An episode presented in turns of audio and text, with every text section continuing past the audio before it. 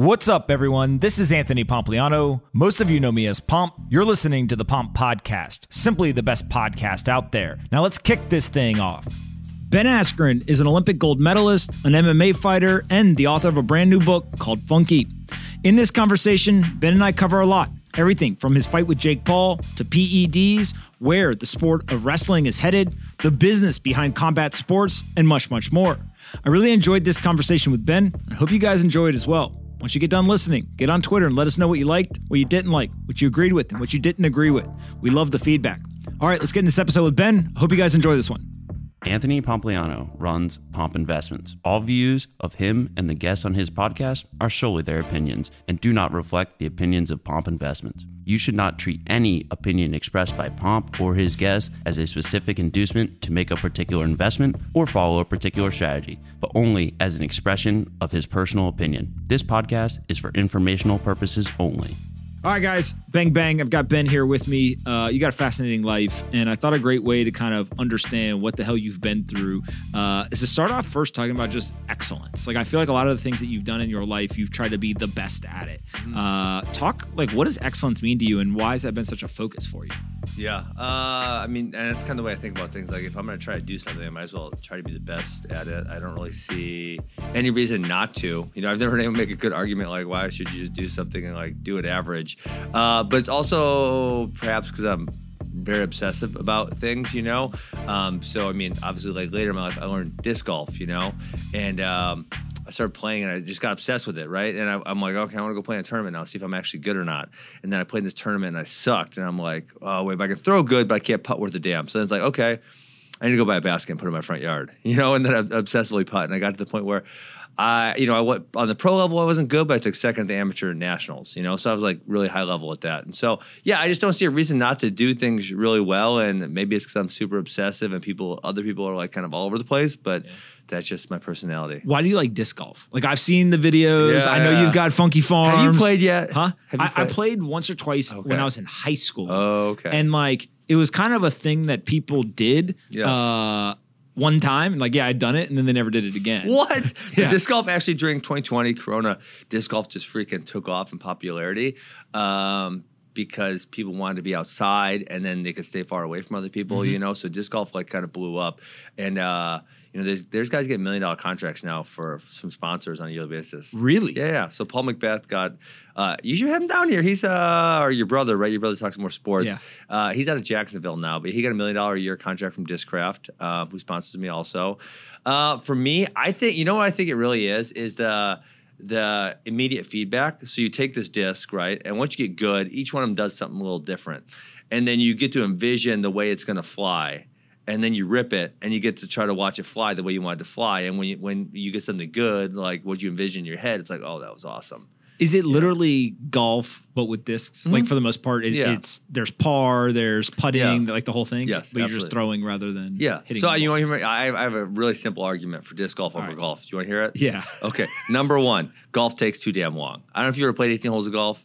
Have you? My my brothers and I usually go. Uh, not every Friday, but okay. many Fridays. Right. It and, takes like five uh, hours. Yeah, it's a all afternoon activity. Okay, like five hours. So disc golf, you know, if you got a group, probably hour, hour and a half, depending on how difficult the course is. Not going to take super long. Number two, generally in most places it's free now, right? There's some pay to play, but not, it's not that much. It's like in parks and stuff. Um, number three, if you want a disc golf set, generally I would recommend you start with like say three or four discs, uh, that's going to run you, say, we'll say 60 bucks to 80 bucks, somewhere in there. Maybe you can get like one golf club for that, right? yes. And then the last one, someone busy like you uh, or like me, you don't need tee times, right? So you just show up and play. Like if you thought, hey, I, you know, you thought this podcast was going to last an hour and the last two hours, well, if you miss your tee time, you're screwed, right? Mm-hmm. But disc golf, you just go out and play. that's my arguments. That, that's actually a pretty strong argument. I yeah. think the hard part is just uh, people got to get good at throwing the disc. Yeah. Uh, well, I think so. I think if you if you have someone that's relatively knowledgeable, to get like uh, a base level would be probably easier than golf. Mm-hmm. I, I, would think, just because um, to get really good, now that's going to take a lot, right? But to get just understand how to throw it straight, a couple hundred feet, like I, you, you're an athlete, right? Mm-hmm. I could take you out the park and in 20, 30 minutes, I would have you throwing it a couple hundred feet straight, rel- relatively straight, you mm-hmm. know? Yeah. you could not do that with a golf club. yes, golf. Yeah, I, I golfed for a few years when I was like really young, and then my parents said, "Hey, you got to pay for it." I'm like, "All right, I'm out." yeah. You know, like you're like seventh grade or eighth grade, and then they're like, "Oh, you got to pay now." I'm like, "All right, I'm done with that." when uh, I want to talk about combat sports Yeah. in general, Mhm. one of the things that's fascinating to me is like you had this illustrious wrestling career, Yeah. uh, but you can't punch people, Mm-hmm. right? It's just straight wrestling. Is that frustrating? I've always wondered. I'm No, like watching never. wrestling, and I'm like, if you're actually mad or competitive or whatever, you're in a fight. But kind of not in the fight. Like, how did you think Yeah. about that, or, or is it just second nature because you've just been trained so much that you can't? Like, that's not a thing Yeah, you do. yeah. I, I would say it's a little bit second nature, but wrestling is actually funny. I just read this. Uh, the last book I read was called Meditations by Marcus Aurelius, and it's funny because wrestling is mentioned so many times, probably six to eight times, and so wrestling is like it's such within the human condition to like grab someone and try to manipulate them or take them down. Um, no, I mean when so okay, when I started wrestling, there was no MMA. Right? I mean, Mm-hmm. literally, literally didn't exist. I started wrestling probably 1991. When I was well, I've been seven years old, Mm-hmm. and the first, very first MMA competition was 1993. Wow. You know, and then I remember watching some early ones. Like my dad got the the VHS tape, Mm-hmm. and then uh, What'd you think? Uh, I was fascinated. I really was. I so I remember like part of me, even at I think I would have been nine or ten years old, I went thought like, oh my god, some of these dudes are so stupid. I I, I have to actually talk about the book. I have this vivid memory. My dad brought the, home this tape and was like, hey, let's watch this fighting thing, you know? Because in the beginning, it wasn't like, hey, this is MMA. It was like, hey. Let's see who wins. I mean, this is the beginning of MMA. Who let's see who wins? Does a wrestler win? Does a jiu-jitsu guy win? Does a boxer win? Like what what wins when all these things happen, you know? Genius idea. It really is because really everyone wanted to know. Cause, and then you know what we found out was most uh, the like taekwondo and karate were kind of a little bit bullcrap. I mean, there's Yep. there's some things we can take, but not that much. Um, so I remember watching it, and the, I, I I wish I remembered exactly which UFC it was. I don't probably one, two, three, four, five, some something really early, you know. And there was this one guy, and he was talking about how tough he was because he punches this bag of cement. Essentially, it was like a block of cement with some duct tape around it. The guy was just, you know, like sticking it with it. And I'm like, oh my God, what the hell's wrong with this guy? This is so ridiculous. Like, how's he gonna get good at fighting by punching a block of concrete? You know, Uh-huh. that's like my simple 10, 10 year old thought. Um, but I was intrigued by it. And then it kind of went away for a while. I mean, right, you don't remember the history of MMA, but everyone started banning it. I think by the end, it was only legal in like four states or something because the first thing they were promoting, the first tagline was uh, eight men enter, one man leaves. Like, you know, like this notion that someone's to die, right? Yeah. And uh, Gr- great marketing for the Yes. consumer, probably not so great for the regulators and, and the licensing. yeah, so I think I think actually only one person's ever died in 30 years of regulated mixed martial arts. And this Um, is all bare knuckle when it first started. It was yeah. It- I mean, and if you watched early MMA, well, it was kind of like whatever you wanted. So like, some guys wore gis, some guy was wore wrestling shoes. Uh, there was this one guy, really famous fight guy named Art Jimerson. He was a boxer. And he wore one boxing glove and one bare hand, you know. So like, um, you know, there were some really like hilarious things back in the day. There was a sumo wrestler who wore his out, you know, his kind of his outfit. Um, so you kind of saw a little bit of everything back there back then. And then, um, yeah, so it went away uh, kind of because it got banned everywhere. You know, when there was no no one would distribute it, and then you know obviously Zuffa buys it in 2002. So if you were watching MMA, so that was kind of my high school time period. It was like you were really like having to dig deep to go find some VHS tape somewhere. And I remember we we always enjoyed it because I think the wrestlers came in. Um, maybe like late 90s ish. So there's a guy named like Mark Coleman, Kevin Randleman, guys who had high success in wrestling mm-hmm. started doing really well in mixed martial arts. So that was, you know, like I said in the beginning, it was like which discipline is better? You know, every mm-hmm. discipline and mixed martial arts, every martial arts wants to have pride in their discipline. Mm-hmm. And so when wrestlers started doing really well, it was like, oh, that's really awesome. But it was still like this thing that's like Yeah. over here. When the wrestlers started to do well, how much of it was like the wrestlers were just taking people down and they didn't Yeah. know how to like defend against Yeah. getting taken down versus the wrestlers had gotten good at punching and kicking and like other uh, kind of components of the combat?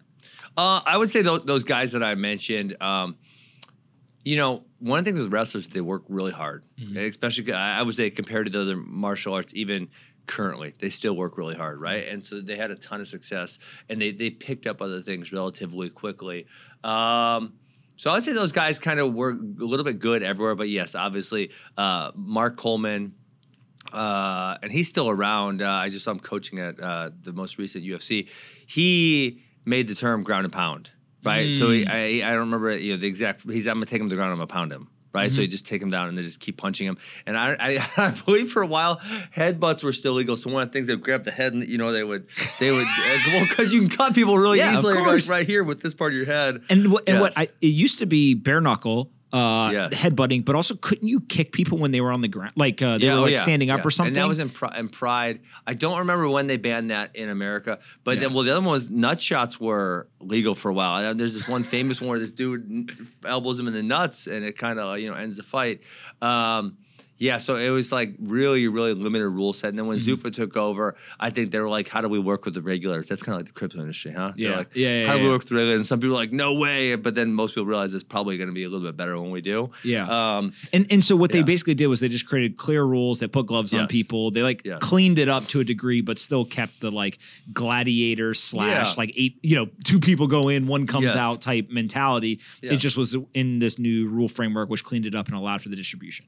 Yeah, yeah, exactly. And you know, they obviously did a lot of the things really well. Um, and then you know, so they bought it in 2002 and did did all of those things. And most of the things, there's a few that are really stupid. Most of the things were really smart, like uh, kicking to the head of a grounded opponent. It's really dumb because the only time you would ever actually do that is generally when they're knocked out, right? You mm-hmm. hit them, they fall down, and then you kick them also. And it's like, well, why is that necessary, mm-hmm. you know? Mm-hmm. But say like uh, a 12 to 6 elbow is something that's banned. It's like you do like this, right? So your elbow goes from 12 to 6 straight Yep. down. And it was because some dumbass karate guy said you could kill someone doing an elbow like that. you know what I'm saying? Could As- you? Well, okay, listen. Why can you go like this, right? Well, I'm not going. I'm going at an angle, or like this, where I'm going like this, but I can't do this. It's just it's preposterous, right? Why Yeah. that one thing is bad. or you know another one that's So wait, the referee, I didn't know this. The referee is sitting there and trying to determine did you go 12 to 6 or did you go like 1 to 7? yeah, yeah. So you cannot go straight. You can't go straight down like this with an elbow. Yeah. and it's but it's, How do they see that? It's dumb. Well, I mean, Jon Jones, the I think he's only ever lost one fight, and it was because of DQ, and it was because of that. He did, yeah, he twelve to six elbow uh, Matt Hamill, I believe. Yeah. Um, yeah. So um, yeah, but it's a really stupid rule. But then there's another one like kneeing to the head of a grounded opponent. So in one championship where I fought in Asia, you can you can do that.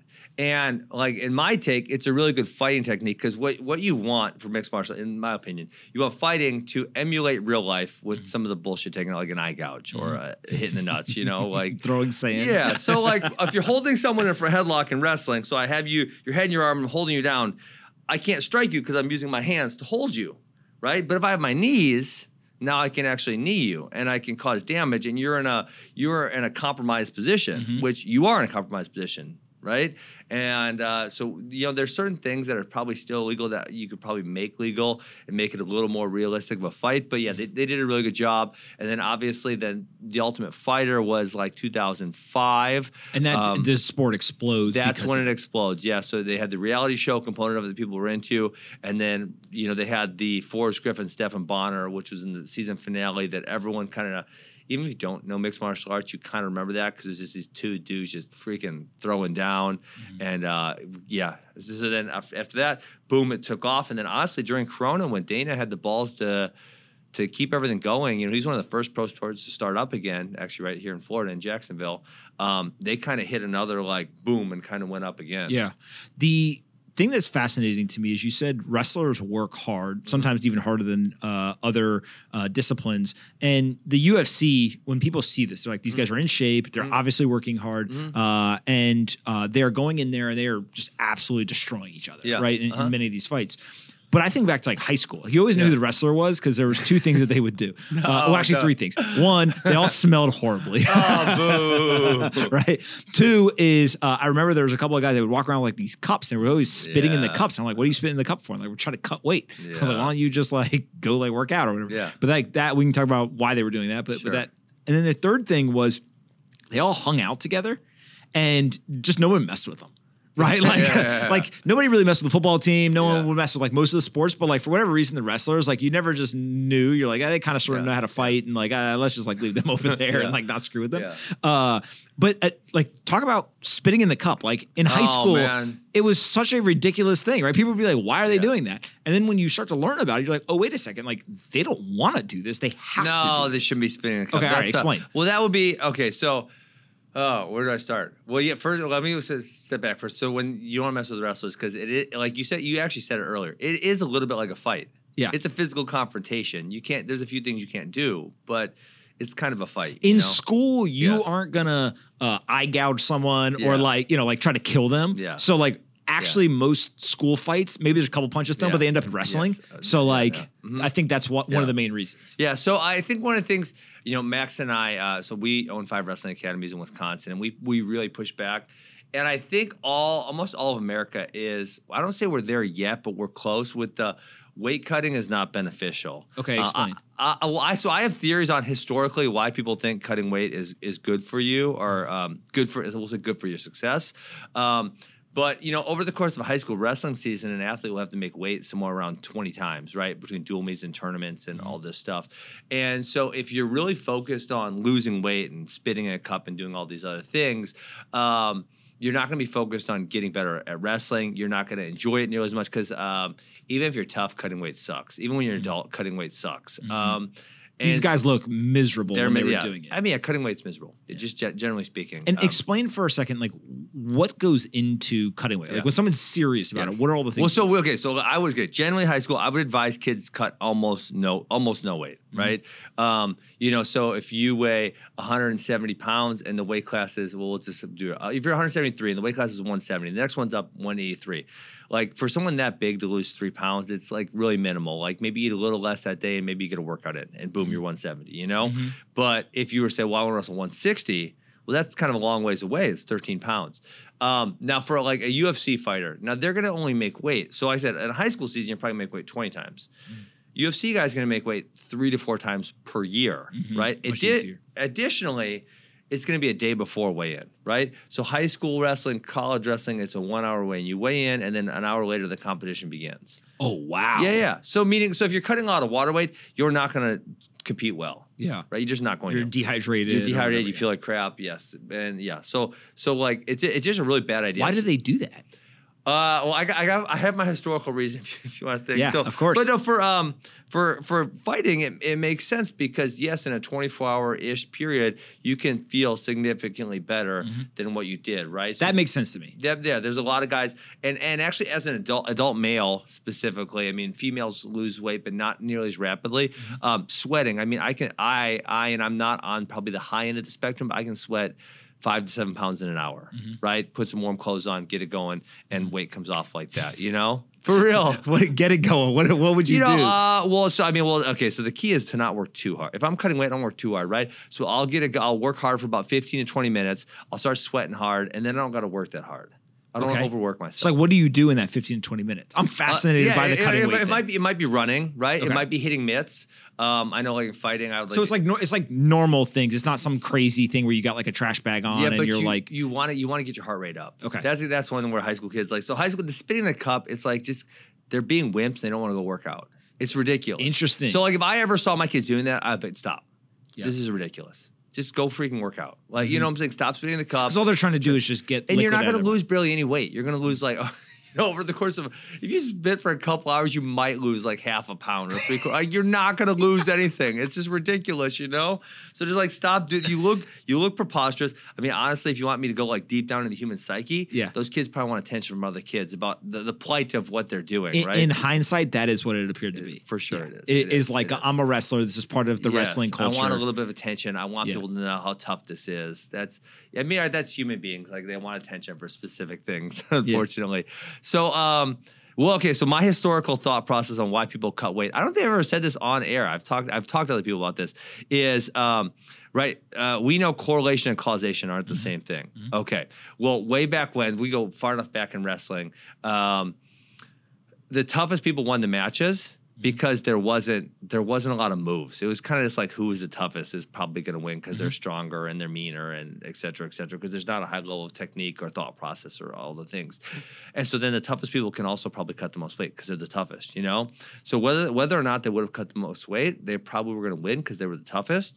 And so then a lot of people then correlated those things. Oh, that guy cut a lot of weight and he won. I have to cut a lot of weight in order to win also Interesting. you know and so i think it was like highly correlational and not causational because even like um you know in current era you know a guy like jordan burroughs who you know he's one of the best ever but he in the Olympics wrestles at 74 kilograms, which is 163 pounds. Well, he went up um, and challenged it on Flow Wrestling. He challenged this guy named David Taylor, who's the world champ at 86. They're both from America. 86 kilograms, which is 20, what, 22 pounds. I'm messing up the kilos. Like, I think it's 22 pounds higher. Mm-hmm. And he lost, but it was four to it was four to four, right? So I don't want to explain why it's not tied, but uh, it's four to four, meaning that like those guys are kind of far apart weight wise.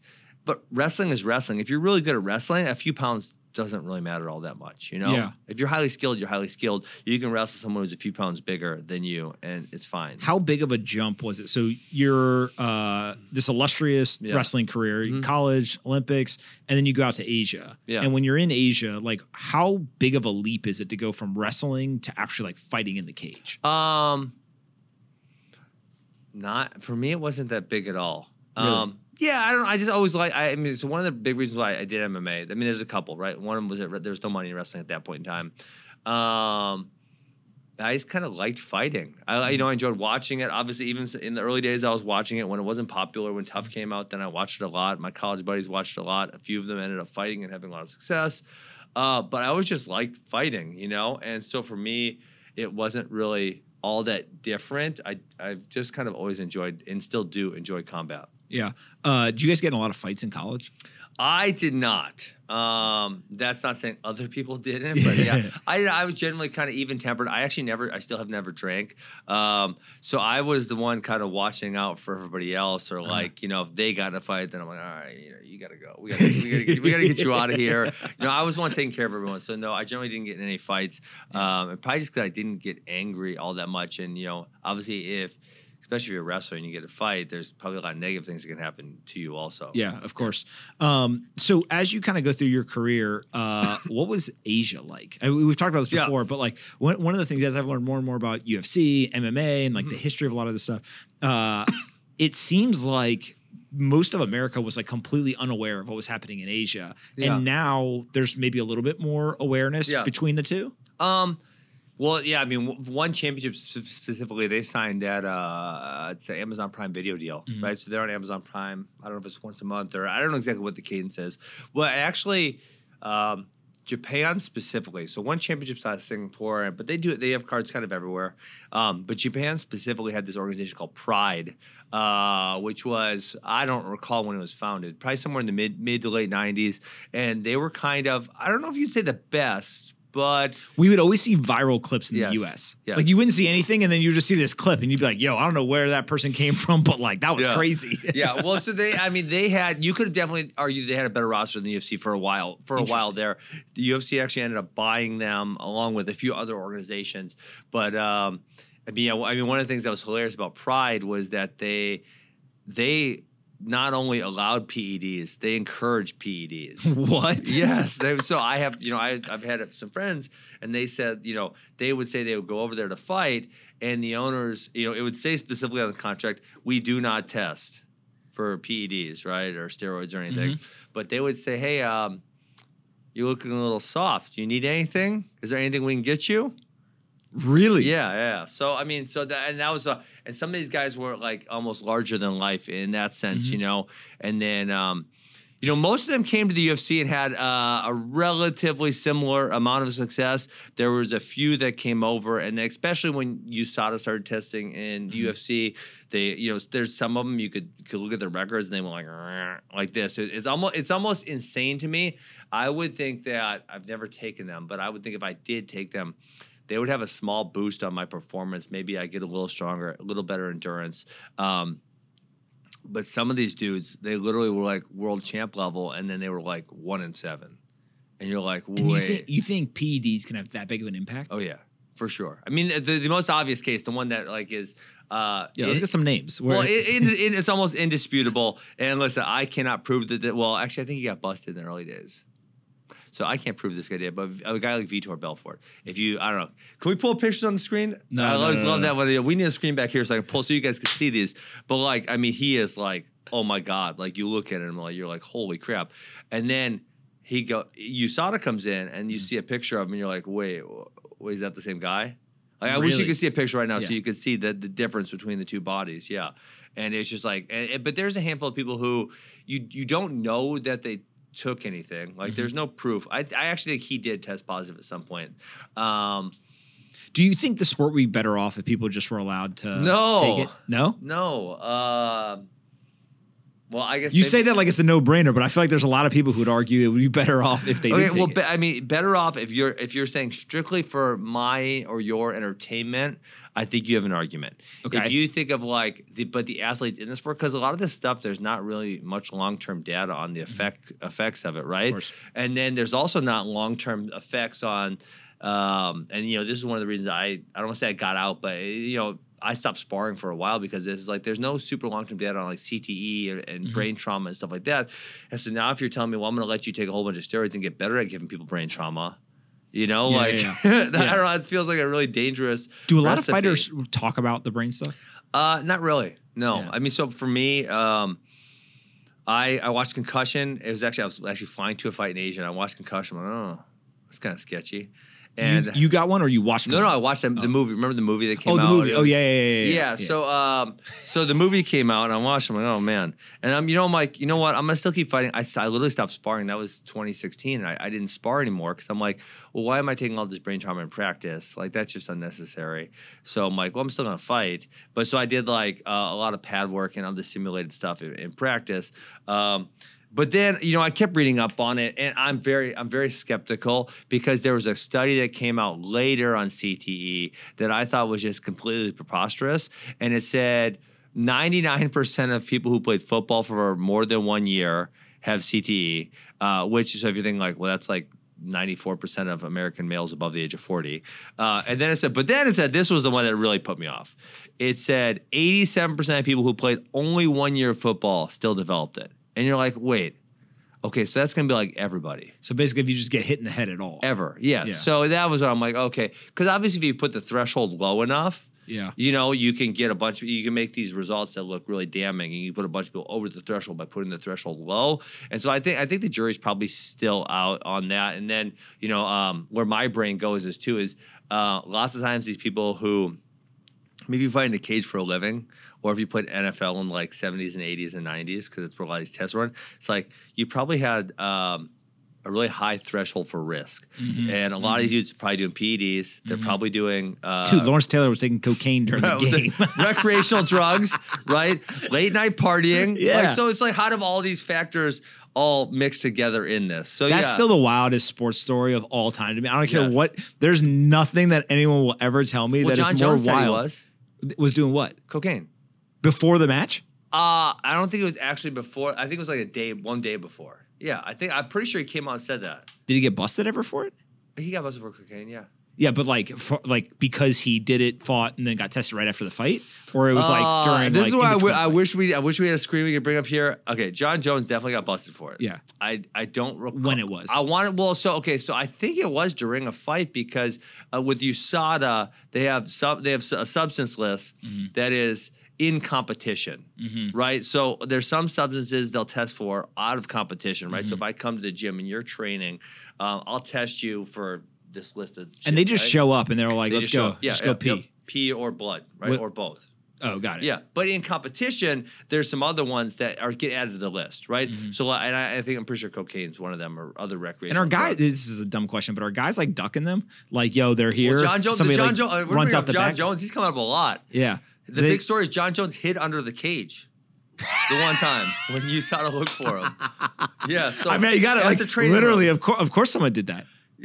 right? Like, like Yeah. if they're there and you think there's a risk of getting busted, then Yeah, I mean, it's like human nature. Like, Yes, dude, go so, like go in the closet, go under So the cage, get- whatever, and yeah. so and tell them I'm not here.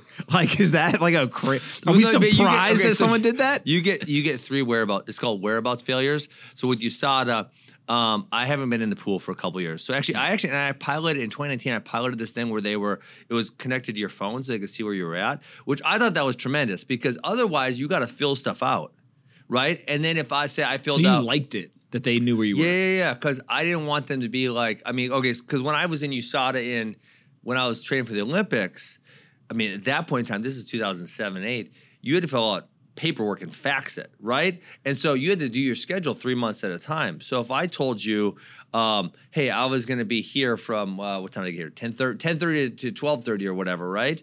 And so I put that on my schedule. Well, first of all, how am I know my schedule three months ahead of time? Yeah, that's crazy. But if I did put it on my schedule and then you said, hey, actually, can we go at noon? Right? And they showed up here at 10 30, I would have an hour to show up. Otherwise, I'm going to get a whereabouts failure Interesting. right? And so now, what now in in current landscape with email and text, it's man, you gotta be you kind of gotta be trying to miss a whole bunch of them. Yeah. But back then, it was like you had to, you know, if I want to change something, I'm gonna have to fax paperwork somewhere. Like, well, I gotta go find a fax machine. You know what I'm saying? Mm-hmm, Yeah, it's kind of pain in the butt. This episode is brought to you by Arculus. Arculus is the next generation crypto and NFT cold storage wallet that combines one of the world's strongest security protocols with the easiest to use form factor and app. They have three factor authentication, and you can use your PIN and the Arculus keycard along with biometrics. They don't compromise your holdings by requiring a USB port, charging, or browser connections. With Arculus, you're protected from hackers and institutions freezing your access. Learn more today and buy it now at getarculus.com. You can use promo code POMP to save 15%. Getarculus.com, use promo code POMP, and remember, with Arculus, it's your keys, your crypto. This episode is brought to you by 8 Sleep. Good sleep is the ultimate game changer, and the 8 Sleep Pod is the ultimate sleep machine. The pod is the only sleep technology that dynamically cools and heats each side of the bed to maintain the optimal sleeping temperature for what your body needs. With the pod, you can start sleeping as cool as 55 degrees Fahrenheit or as hot as 110 degrees Fahrenheit.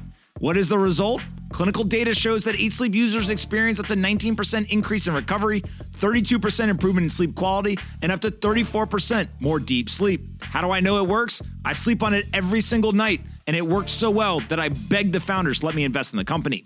Go check them out today at 8sleep.com slash pomp to start sleeping cool this summer and save $150 on the pod.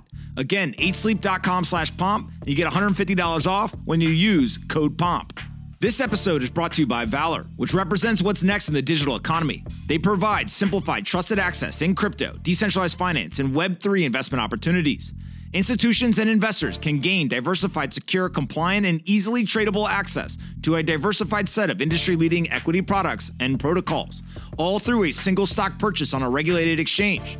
They currently are listed in the US under the DEFTF stock ticker and on the Canadian NEO exchange under DEFI. For more information or to subscribe to receive company updates and financial information, visit their website at valour.com. That's V A L O U R.com. And so when they show up, uh, I recently saw, Yeah. uh, I'm going to mess it up. Costa? No, I think it was a. Uh, I don't want to say names because I'm going to mess it up, but I came across an NFL player, an NBA player. Uh, I think an NBA player, and he said it was for the Olympics. He wanted to play in the Olympics, Oh, and he used a uh, uh, fake dick, and uh, for the uh, saw the it at your dick. So this is this was the question. I think he was talking to Shannon. Uh, I think it was Shannon Sharpe. I think, uh, and basically uh, he had a fake one, and Yeah. he went in uh, to go pee, and he said they didn't look, and he just used the fake one. And he, you know, he made it look like he was peeing, but he had the fake one, and uh, Mm-hmm. Yeah. it was clean uh, pee, and he he he made it, and I think he went to the Olympics.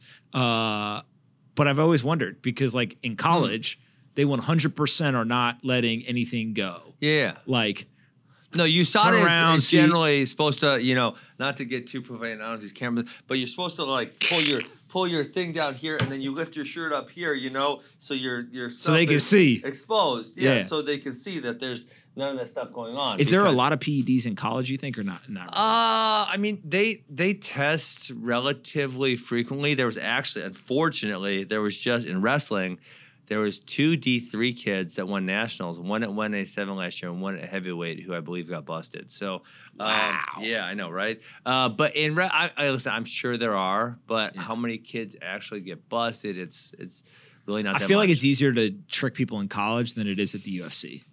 Uh, um, Which is like like the the pool of athletes is so much bigger, right? You have yeah, every wrestling team at every college. sure, sure, sure, yeah.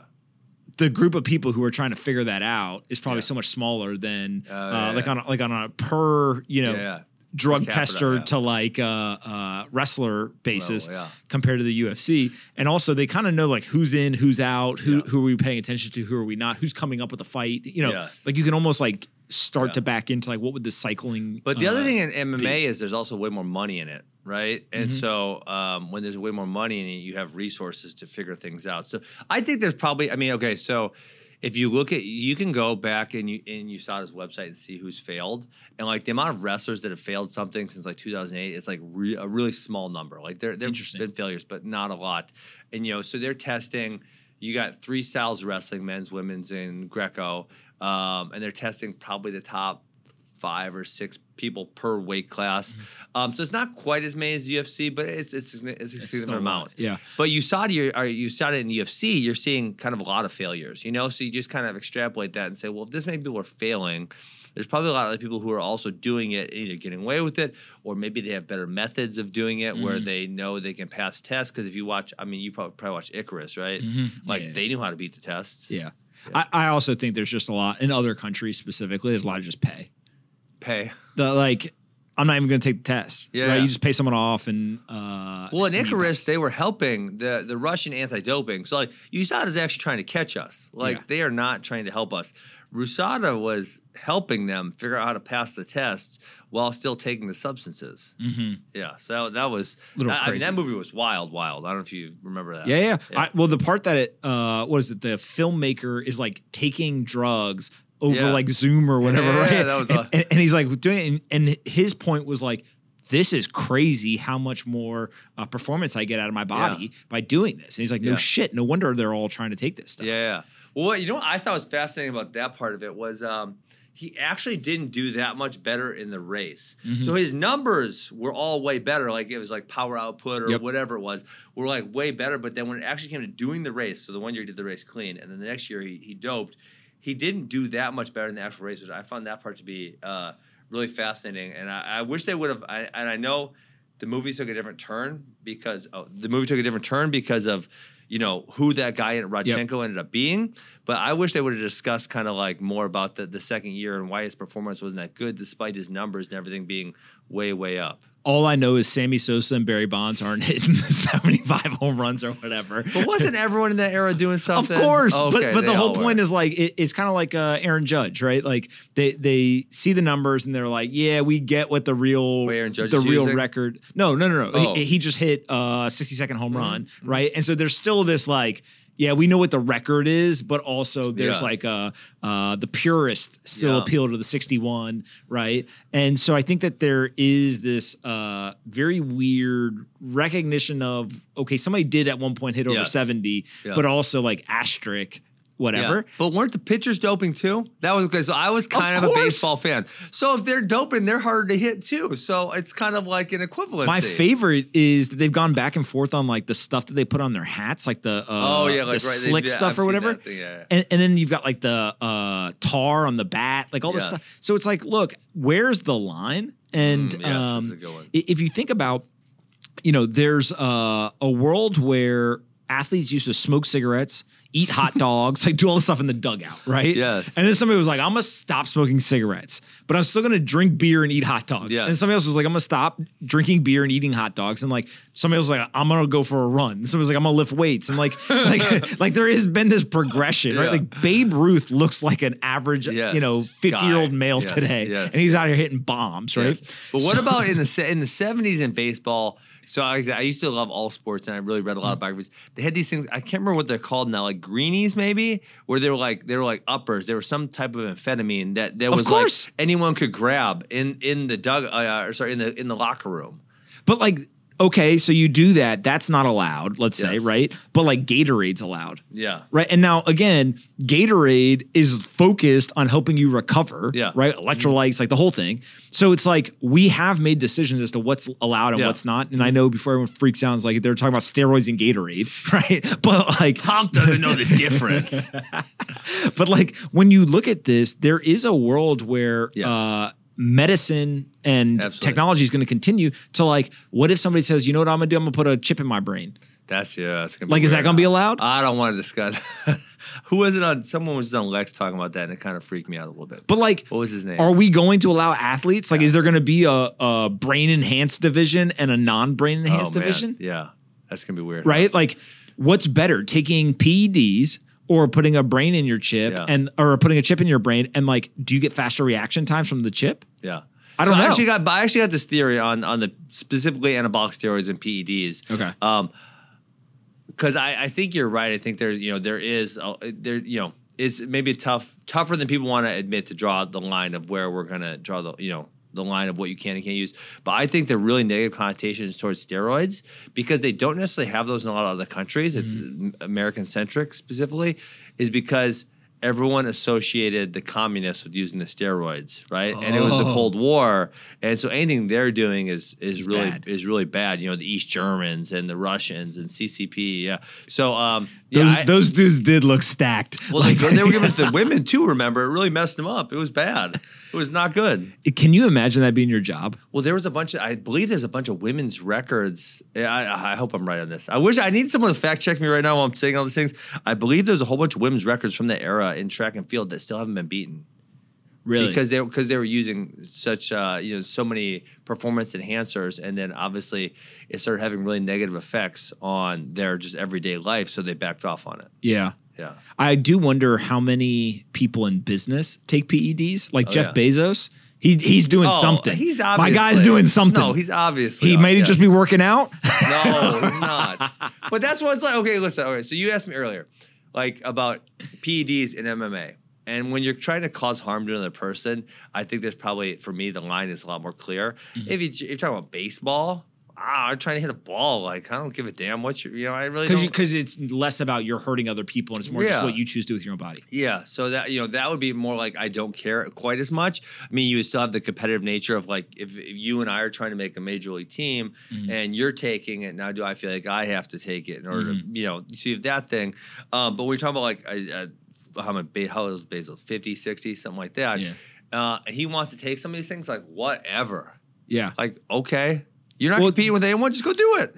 Yeah, yeah, there, and he's doing something, He's- right? yeah, obviously. Uh, and it could literally part of what I'm always like careful of is like it could just be like hormone optimization, Yeah, yeah. or it could be like he's getting injected with things, right? And maybe those Yeah. are the same thing, maybe those are two different programs, whatever. Uh, but also it goes back to is there a problem with it? Right, like Yeah. if you go to okay, uh, so I invested in a company. They do um, uh, testosterone enhancement, Yeah, right? uh-huh. And uh, I've been scared shitless. I, I haven't taken the product or anything because I'm like, I don't know What what, are you it scared does. of? I, I just don't know enough. I don't. I don't know the science, right? But like, it's fascinating to me that they've done a bunch of work. They have people who are using it. These people are not like Joe Blow on the street at like you know uh-huh. Gold's Gym who are like, oh, let me just get whatever the guy next to me Yeah. Mm-hmm. has. These are super educated, you know, high income people who've Yeah. done the work, usually under a, a doctor Yep. who, who's recommending whatever. And a lot of the benefits they talk about are not like get washboard abs, get massive biceps. Yeah. It's like mental clarity, higher energy, Yeah. like things that Yeah, yeah, people are like, sure. Yo, I would like that. Like I drink six cup of coffee a day because I'm trying to, you know, get clarity, right? Uh-huh. So like it does feel like we focus on the physical attributes, Yes. but there are mood, energy, clarity, you know, mental clarity, whatever, that I think most people are actually okay with maybe. Oh yeah, yeah. I don't care about a Jeff Bezos or a business person doing whatever they're doing, and I think um, I think there's probably at this point more than say 10, 15, 20 years ago, uh, money going into that. Right? There's a lot of people who want to figure, out, yeah, how do I feel as good as possible as long as possible? Mm-hmm. Um, I was just listening. There was that guy on Rogan, uh, Brigham Buhler, kind of talking about that. What was he Um, saying? uh, well, he was talking about which I almost, I freaking tried to do it twice and I failed. But stem cells, I was going to go to Colombia. So, Really? yeah, in 2020. Um, uh, or was it 2021? What is it? 2020? What- Stem cell. They have i- so. i- explain what like what's the purpose of it? Uh, so my my I'm- I have some. So it's not like they're terrible. My shoulders kind of like doesn't you know loss of range of motion. My hips not this the the. So I had surgery on this one. This one's not that great. Um, my brother has some neck issues and some back issues. So uh, and I just heard really positive um things like they take your stem cells. nope nope nope. No, uh, It's called uh, so it's I believe uh, so. There's two ways to pronounce it, mesenchymal or mesenchymal. Okay. Um, and they're supposed to be like really, really good for your body's regeneration. Um, and I was gonna go one time, and I can't remember what something happened. And the second year, they told me I had to get vaccinated, and I said, "I'm uh, you ain't gonna force me to do nothing, right? I'm out." Right? The Colombian government said to We're gonna hit you up with stem cells, but you also Yeah, have to take so I said I'm out. So I might go back at some point. I don't know. But he was talking about stem cells and their positive effect. He was also talking about um, for his for his self. Um, he was overweight and trying to get in shape and he couldn't figure out why and so he took a big blood panel and uh, his testosterone was- really really low and once he got that back up to like i guess normal levels like everything started getting a lot better. So i think there's going to be a lot of uh, a lot of research going into like health and wellness and how do we feel as good as possible as long as possible You you saw the Dana White thing where he said he got the blood panel done and he lost like 30 pounds or whatever. Yeah, It, uh-huh. fe- it feels like that was the single greatest ad for anything in the world. Yeah, Right. It's just like a guy who's just like, yo, this changed my life. Yeah, absolutely. I mean, I, uh, this is like totally off topic, but I was just thinking. I actually almost went like Instagram live just to talk. Sometimes I feel like I don't know if you ever do this, but it's like you just need to talk about something, and so you just want to talk and you want people to hear you, and like you don't really care about. Their What did you want to talk about? How fat everyone was in Las Vegas. I was just there a couple days ago. Really? It felt like, oh my god, why is everyone so like fat? like average people. Just walking around, like Bro, do you there's such- understand you live in America? I know, I know, and I the I average this- American I is fat. I understand, but it seemed like for I don't know what was hitting me, but it seemed like extra fat, and it was like, how how do you people not realize this is having such negative long term effects on your body, on your mind, on all of these things, you know? And so I yeah, and then you know just coupled with a couple of those podcasts, it's like I think people are just so. um not all people, because I think I think highly successful people are really into their health right now and Mm-hmm. like figuring out how do I do this best, how do I take care of myself, how do I age well. Um, but there's a lot of America who's just like jamming whatever fast food, food's kind of unhealthy, whatever medicine my doctor gives me, I'm taking that. Whether you know what I'm saying, like Mm-hmm. it's like I think there's a lot of Americans who probably cure their health problems by losing 70 pounds and just working out on a daily basis. Here's this isn't as much of a hot take today as it probably was five years ago, Yeah. maybe even 10 years ago. Uh, I think that a lot, not all, but a lot of the mental health issues in America are due to bad Oh. diet, bad uh, exercise Yeah. habits, like all the like health stuff. And I recently had a guy who's a, a heart surgeon. He Mm-hmm. came on. He was talking about the relationship between metabolic health and mental health. Mm. And so like we love to talk about the mental health stuff, Yeah. right, as a society, and, and I think it's Too more much. so entered the like lexicon Yeah. and, and kind of culture or whatever. Uh, and I think it's well documented Yeah. that people are unhealthy, but there isn't like this connection. And so it's again, even if it was 10%, 10% of people who have a mental health challenge, obstacle, or, or problem. If they could simply eat better and work out, and that would cure that, or or maybe even just mitigate it to some degree, like that seems like a thing we should go Mm-hmm. Do tomorrow, Yeah, yeah, right? Absolutely. but that's not the thing that gets told. It's like take this medicine, do this, like Yeah. I don't, I don't know why. Well, I was so not men. Not, I you're you're not. So you're taking me right down the path of like all the different Instagram lives I've thought about doing. I actually do this Mental Monday, so I do one a week, and I was actually just probably gonna do this one. I had a different one planned for today, but I was probably gonna just put this one into place because I've read these two books recently. They both what are the books? uh it was Meditations by Marcus Aurelius. Yep. Oh my gosh, I'm forgetting the name of the second one. What was it about? Um, it's about uh, it's that damn journalist who does the undercover journalism. What's his damn name? Who? Um, uh, Project Veritas. What's oh, that guy's oh, name? oh, I, I don't know the guy's name. Uh, O'Keefe. O'Keefe. yeah, James I- O'Keefe. I- yes, him. Yeah. His book. I don't recall what the name of the book is right now, but he was talking about doing. Man, those are really on. you're, you're Yeah, I going for like the full barbell. but it was, uh, you know, it was about um, doing hard things. And then so with my daughter, I talked about. I genuinely think the mental health stuff in America is because we have we have too much times in our lives are too easy. Yeah, it's boredom. A hundred Well, yeah. I'm like, dude, you're out like like think about America 100 years ago, and you're a farmer, and you're out working in the fields all day. You ain't got much time to think about how you feel. Like, no, you just got to keep picking the corn or whatever. You know, Yeah. like your life is hard, or you know, instead of driving somewhere, you know, you got to walk somewhere, right? I mean, like life is just hard, and you're worried about how do I get done with my day and how do the things. And you know, I'm sure uh, the world is much better today than it was 100 years ago. But there, there's something to be said there. And then, so then to pair that with the books, it's like, what I was thinking was because I was thinking about my athletes, and you know, because a lot of the talks go to my athletes, and it's on the wrestling page. Is why do so many people want the easy way? You know, and when we mm-hmm. think about positive things, when you think about like what you look up to and what inspires you, you're always thinking about that person who did that hard thing, who overcame that adversity, who has this amazing story, and you are inspired by them and you're like, wow, you know, that person, he freaking grinded it out. It was so amazing what what they did, you know? And but then a lot of people are like, what's the easiest way I can do this? It's like, no, like that's that's not that's not what you should want. You should accept that it's gonna be hard. If you want something great, you got to accept that it's gonna be hard. And you gotta be totally okay with that. And you gotta grind. I mean, that's so I, I did give a book talk at the Light Litecoin convention last week. And um You have a chapter on attitude, which is like Yeah. exactly what uh, Yeah. I th- I feel like it's just knowing that the hard stuff is the good stuff for you. Yeah, but it's so okay. So it's like anything really good is going to take you so many years of hard work. You know, I talk about like it, when I was 15, and it was so I talk. There's a couple things, but it's like it, that was completely, completely delusional. But I decided I wanted to go to the Olympics. Um, and given where uh, my success was at that point in time, there was probably no good basis for that. I just figured out that's what I was going to do. Um, but that's it was eight years away eight years, you know, and there are so many points along that journey where it's like hey, you hit this adversity and you think like, shit, am I really going to make it? You know, like I, I had I ended up being really good in high school, but then I go to college and like, I you know, I, I say the funny thing. You played football, uh, and that's I don't want I don't pick on you, but it's kind of easy because if you're, okay, if you're not if you're not good in football, they're like, hey man, like you go stand over there and like hang out for a little bit. If you're not good in wrestling, you're getting your face rubbed in the mat. You know, like mm-hmm. if you're not the starter, if you're not the guy, you're mm-hmm. getting beat up on by the guy every day. You, there's mm-hmm. no go sitting on the sidelines. It's just you're, getting face rubbed in the mat. So it's like it's very humbling. And so you know, like my freshman year, I went to college, and it's like I'm getting my ass kicked like every single day. It's like, dude, I want to go to the Olympics. I was really good in high school. I'm literally getting my ass kicked every day. You know, and it's Why like, didn't you quit? because I, yeah, I mean, I, so honestly, that was probably for my wrestling journey. That was the the part where I most said, "Am I? Can I really do this? You know, mm-hmm. can I really do this? This is what I want to achieve. Can I really do this?" Mm-hmm. And you know, that was where you know the scrambling came and all that stuff. But it was just like, yeah, you got to make that decision. Like, no, I'm going to keep going. Mm-hmm. I'm going to come back the next day. I'm going to fight. I'm not going to get too discouraged. And you know, yeah, obviously, there's a few points that along that journey where you're like. Dude, I, I don't know if I can do this. Like, I suck. Like, I get my ass kicked every day, but you just keep coming back, you know. And then eventually, there's something that happened. I, well, I can tell you, I can tell you know, I didn't put this in the book, but I can tell you exactly what happened for me.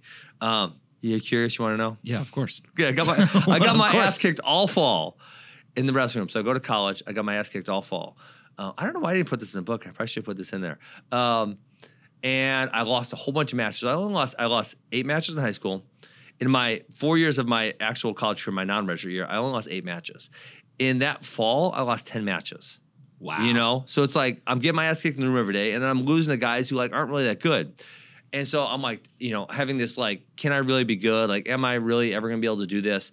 And I went back and it was a non-recognition of the improvement I was making. Because when I left, me and my high school coach were very competitive. Like I was starting to get the better of him a little bit, but he was probably still beating me more often than not. Mm-hmm. I went back four months later, right? So you leave in August. I came back in for a Christmas break, and like he couldn't score me. Like I Really? yeah, and it was like, oh, and then for me, it was like it was it was this mental hurdle of like, oh my god, Yeah. I actually got a lot better. Mm-hmm. I got a lot better. Like I didn't realize it because I'm getting my ass kicked in the room every day, and I'm losing these matches to college guys. But holy moly, I got a lot better. Mm-hmm. You know, it was just, and it clicked for me, and I'm like, okay, you know. And then I still had so I still had a few kind of like maybe maybe a handful of months till I really started like getting a lot better. But it was like it clicked for me that day. What's fascinating about this, uh, Robert Greene's got a book, Mastery, that I Oh, yeah, uh, I- recently I reread. love that book, actually. And uh, and he, one of the big things is like everyone thinks mastery is just genius or Mm-hmm, like a stroke of luck or, or whatever. And he goes through example after example after example, including things Yes. like you know Albert Einstein's uh, brother runs like a publishing shop, and so he gets to understand. Yeah. Mm-hmm. Or, uh, uh, sorry, Ben Franklin's uh, brother runs a, uh, a publishing shop, whatever. Charles Darwin goes on this like seven year journey around the world. He's like collecting specimens from all these different places, and he like realizes like, oh shit, maybe there's like evolution, right? Yeah. Or whatever. Uh, but it also talks about like the grind.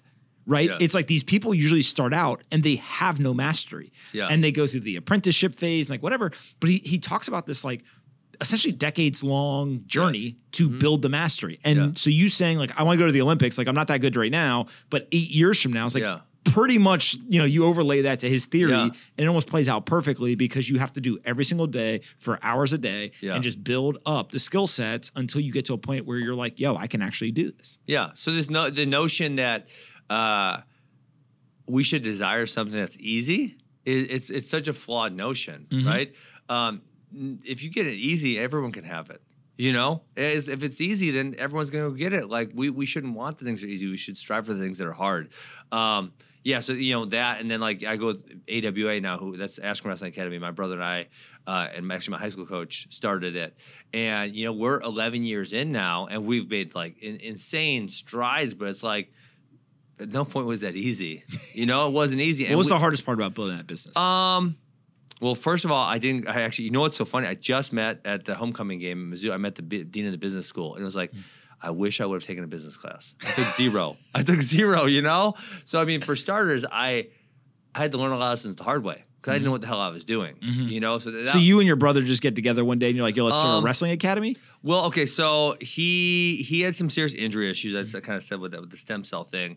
Um, he had some serious injury issues after college, and he went and just coached uh, for this family out of out of actually in New York, out of college. And then it wasn't enough time. You know, there was like it can't t- occupy his day. So he's like, "What else do I do?" So I'll start a wrestling academy to kind of go along with that. Mm-hmm. So he started a wrestling academy out there, and then our high school coach was, you know, the high school associations have really strict regulations on how much they can coach and stuff. Mm-hmm. He kind of always wanted to coach year round. So like, hey, why don't we start this and we'll, you know, it'll go year round so you can coach all the time.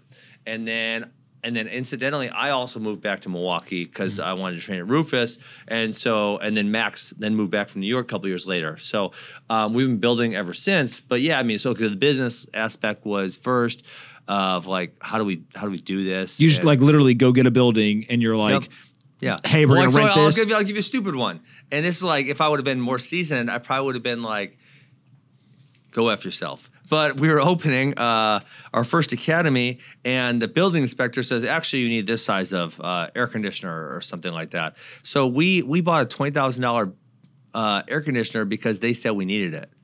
You know what I'm saying? And it's like I don't know, like my a couple of buildings don't have any air conditioning at all. Like there's no way we actually needed that. Like he, he freaking pulled it over. You know, it was probably it was probably honestly it was probably the building owner and the the city supervisor working or whatever is working together Mm-hmm. to kind of maybe make something nicer because we thought we could take that with us when we leave. You know, Can't. uh, we cannot. So um, yeah, so just something stupid like that, you know, where it's like that kind of play this in the beginning. Um, and then, I mean, I don't want to know if I want to go into the wrestling business too much, but um, is it a good business? no. No. I love it. I love it. So I'm going to do it forever. But Yeah. like, uh, you know, it's it, you obviously have like mostly fixed cost. Mm-hmm. Uh, when we talk about the wrestling academy stuff and, and you know the rent and, and the salaries and stuff like that.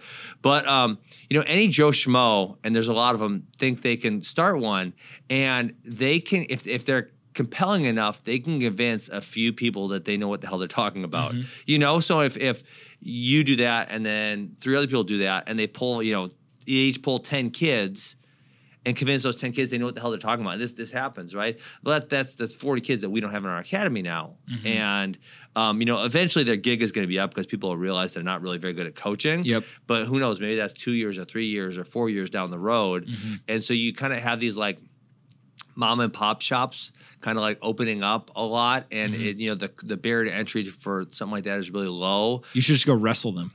Just go whoop their ass yeah, Yeah, like, okay, fine. idea. You can open up if you could beat me. yeah, yeah. it's not a bad idea right? Uh-huh. uh in the book, by the way, I, I have to call this out because there's not very many books Oh. I, I read that have this. Uh, you have a quote from yourself. Yes. At the attitude chapter, it says, Every fighter is only as good as their last performance. You have a great performance. Everyone thinks you're the champ. You look like shit. Everyone tells you you suck. Yeah. And it just says, Me. like, first of all, quoting yourself is awesome. Uh, but like, I do think social media, like that is a perfect example, right? When things are going well, it's like everyone loves Yeah. you. When things are not going well, I've literally seen people who I thought was like that person's best friend is now like dunking on them oh really on so on social, of course. But like what you realize is like they actually weren't best friends. You just thought they were, or like the perception was they were close friends or whatever. Yeah. Um, but obviously not. Yeah. And so it feels like social media exasperates just like the human Yeah. condition, right? Yeah, and and so you true. do see people uh, fall in and out of favor very quickly. Yes. And I wonder how that plays into whether it's wrestlers or other types of kids who are growing up and like, I don't know. When I was a kid, like we didn't have Twitter yeah right? We didn't have a lot of this stuff. We had uh, AOL Instant Messenger, but like that was that. it. I think we're the same age, so I, I remember that. Yeah, like that was pretty much it. And so like, yeah, you could talk to your friends, but Yeah. like the most like social signaling you could really do there was like your away message. Right. or like your Yeah, like like maybe your handle or you know, your Yeah, your uh-huh. like uh, uh name or whatever. But like can you imagine growing up now and have TikTok and Instagram yeah. and like so me and my wife are. Uh, my wife's trying to spear this thing where where um, uh, a lot of the families at our school agree to not give our kids uh, social media or cell phones until eighth grade. Um, Interesting. Yeah, and I think it's great. I, I support her in that, and I think it's great. so Um, all the kids, if none of them have it, then none of them want it. Correct. That would be the thing, because that's why a lot. I mean, that's why a lot of people give the reason why they're giving their kids phones is because their friends have it and they're not getting invited or, or whatever. Yeah, but um, I think I think I mean to your point, I think social media is a lot for adults to handle. Um, but I mean, for, for real though. So I, I learned early on. So my and it's, in the book I talk about this. Um, when I was 15 years old, so I was a sophomore in high school. Um, I was headed towards the state tournament. Okay. And someone tells me, so it was the last weekend's sectionals, and I kill everyone. And I, I was really good that year uh, from a state perspective. And they say, hey, there's these forums, and everyone's talking about you. And okay, what's a forum? I don't know what that is. You know, like this is 2000, the year 2000. So I didn't know what that was. So I'm like, Yep. okay, I'll go, send me the address. I'll check it out, whatever. So I go there, and all these people are talking about me. And, you know, I was 15. So I'm like, no, I'm going to kick his ass, and I'm to kick his ass. Oh, it's like the competitors are in there. No, talking. not the competitors. It was Oh, other oh. people talking about how these Oh, oh. other dudes were to beat me at the state tournament. You Yeah, know, yeah, like, yeah. Uh, and so I'm like, nope, I'm to whoop him. I'm to whoop him, and and all of a sudden it became really talked about. And then the next week I went and whooped them. You know, and then I went back on the forums. I partied on all these dudes. You know, You're like right. You're actually oh writing. yeah, I was partying on them so hard. But uh, but then so then I realized like it's mostly adults, you know, Mm-hmm. and then so then I started like diving into like the next two years I would just try to torture these people like with just doing different stuff to make them angry, and I realized like how easy it was to manipulate groupthink and how groupthink moves. Mm-hmm. What would you do to like piss them Uh, off? oh, like all kinds of like. Okay, one time I was walking on the street and I saw this person with a blow pig. And I'm like, hey, give me twenty. I'll give you twenty bucks. Can I have that? And they're like, sure. A So I- boiled pig? a blown up Oh, pig. blown it was like yeah. uh, you know, like Yeah, I don't, yeah, even, yeah, I don't yeah. even know. I don't even know why. But anyway, so I'm like took it to the tournament. You know, uh, my hair growing out. People really hated that. Why? Because wrestlers are supposed to have hair like you. You know, Uh, look, look. You know, I look like a wrestler. yeah, you look like a wrestler. Well, you need some more ears, Yeah. but yeah. Um, and then uh, I carried a boombox around, right? Just all kinds of. I put an X on the mat where I was going to pin someone a few times. You know, like, you know. Wait, wait, wait, wait. Yeah. Hold on, hold on. On the mat, you went out there before the match. Before the match. And put an X like in tape or something? Yeah, tape. You tape a little X, and that's where I'm going to pin them. And then would you do it? Yeah. You gotta imagine that people, even in the stands, were like, They'd "Oh, be this so fucking mad." cocky dude, right? Yeah. But like, if you do it, then like, Yeah. I mean, No, they're still mad. Of course, they're still mad about it. Yeah. Yeah. So you, re- but you, so you realize at a young age, I was able to realize like how this like group think works Mm-hmm. and how it and you know how favor goes to and against you. Yeah. So obviously, I mean, crypto, we we saw this right. It was insane in the last year or whatever with the Uh-huh. the bear market hitting, and to me, it's like eh, whatever. Like I'll be in here the next cycle and the next dude, cycle. I can't get over. cycle. I can't get over you putting an X Yeah, on the mat and yeah. then pinning someone there. Yeah, that was well. So someone else allegedly, I guess there's no video of this because the guy's older, but there was this guy who actually the pinning trophy. I won the I won the best pinner in college twice, and the trophy is the Schalles Award. So it's named after this guy named Wade Schalles. The legend is he did it, right? So I heard about him doing it, and I'm like, I'm gonna do that too. So I did it a few different times. And then Yeah. you got the pinning award. Yeah, and then I got then well then that was many years later. But yeah, I Yeah. Did you ever do it in college? uh, I don't think I ever did in college. Yeah. I Yeah. feel like that's like a do it in high school. You can get away with a lot of stuff. In college. I probably college, should have like, done it. I probably should have done it in college. yeah, that'd be pretty impressive. Imagine if you went to the Olympic match and went out and Uh, just did it. That would be awesome, huh? This episode is brought to you by Eight Sleep. Good sleep is the ultimate game changer, and the Eight Sleep Pod is the ultimate sleep machine. The pod is the only sleep technology that dynamically cools and heats each side of the bed to maintain the optimal sleeping temperature for what your body needs. With the pod, you can start sleeping as cool as 55 degrees Fahrenheit or as hot as 110 degrees Fahrenheit. What is the result? Clinical data shows that Eight Sleep users experience up to 19% increase in recovery, 32% improvement in sleep quality, and up to 34% more deep sleep. How do I know it works? I sleep on it every single night, and it works so well that I begged the founders to let me invest in the company. Go check them out today at eightsleep.com slash pomp to start sleeping cool this summer and save $150 on the pod. Again, eightsleep.com slash pomp, and you get $150 off when you use code POMP. This episode is brought to you by FTX US. They're the safe, regulated way to buy and sell Bitcoin and other digital assets. Trade crypto with up to 85% lower fees than the top competitors. There are no fixed minimums, no ACH transaction fees, and no withdrawal fees. Download the FTX app today and use referral code POMP to earn free crypto on every trade over $10. The more you trade, the more you earn. Go download the FTX app today and use referral code POMP. This episode is brought to you by LMAX Digital, the number one institutional crypto exchange. They offer clients the deepest pool of liquidity And they have a 100% uptime track record through all the volatility spikes. LMAX Group's liquidity relationships and ultra low latency technology means that LMAX Digital is the market leading solution for institutions across crypto trading and custodial services. LMAX Digital, secure, liquid, and trusted. Go learn more at lmaxdigital.com slash pomp. Again, that's lmaxdigital.com slash pomp.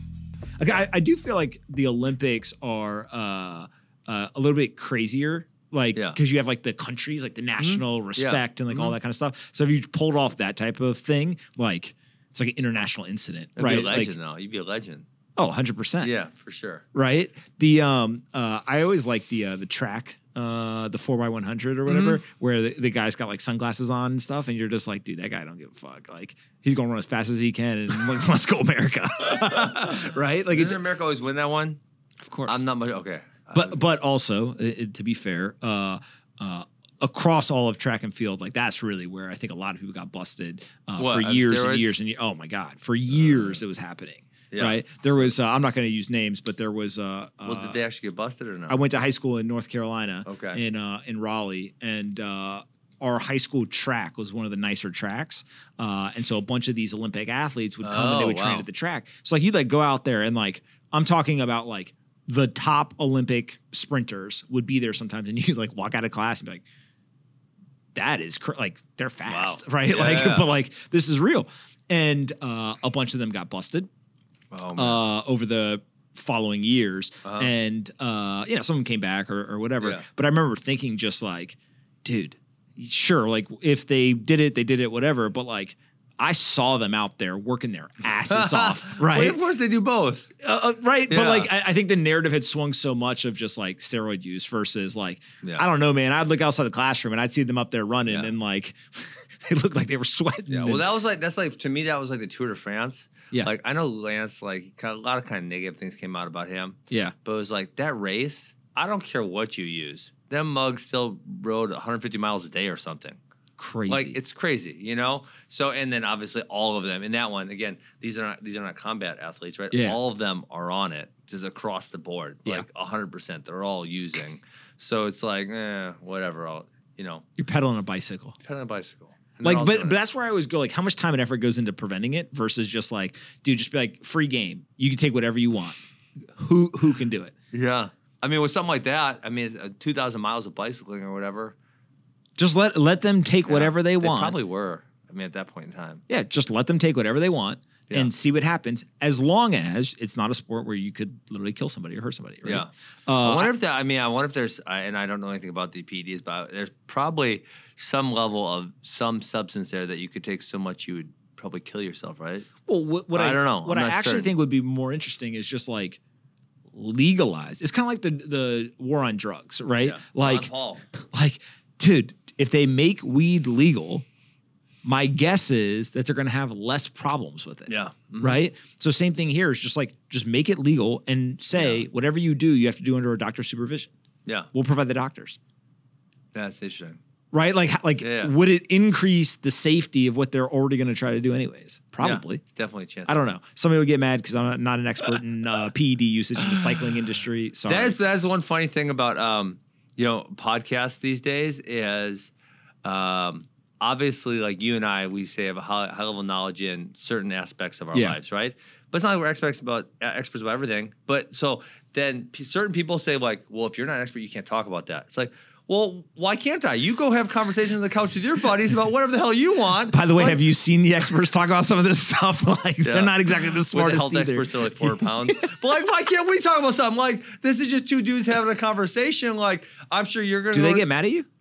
Oh, you, you'll see. I mean, I see it with like, especially you know who gets it the worst, which is I'm sure he ignores it, but it's Rogan. Oh yeah. You know, but it's like because But I heard the best description. Somebody was like, Joe Rogan is sitting in a room with Google trying to figure shit out, and Yes. that's what everyone else is trying to do too, Yes, right? Like, yes. like that's why he is so and he has access to really smart people Yes. because of who he is. Yeah, but so it's like, yeah, I don't understand. It's not like it's not like Joe Rogan ever, ever, ever says, "I know everything. You have to listen to me." of course not. He never says that. He says the you know? opposite. He's just a dude trying to figure things out. And it's like every dude, when they go to the bar or they're sitting on the couch with their buddies, they talk about something like they have some level of expertise. And it's just people having conversations trying to figure out information. Of course. And so when people do it on co- when you know they're like, Pomp doesn't know shit about bicycle racing. Why is he talking about bicycle well, I racing? could ride a bike, so. I'm, I'm I'm further along than some people, right? I mean, that's how I think, though, right? It's just like I don't know what the Yes. answer is, but uh, Sure. it's interesting to think about. Yeah, I agree. One, one of the uh, things that I, I thought would be interesting to hear your perspective on. Yeah. Uh, we talked about brain computer chips Oh. going in the athletes. Do you ever think that we'll see humans fight machines? Uh, who is this?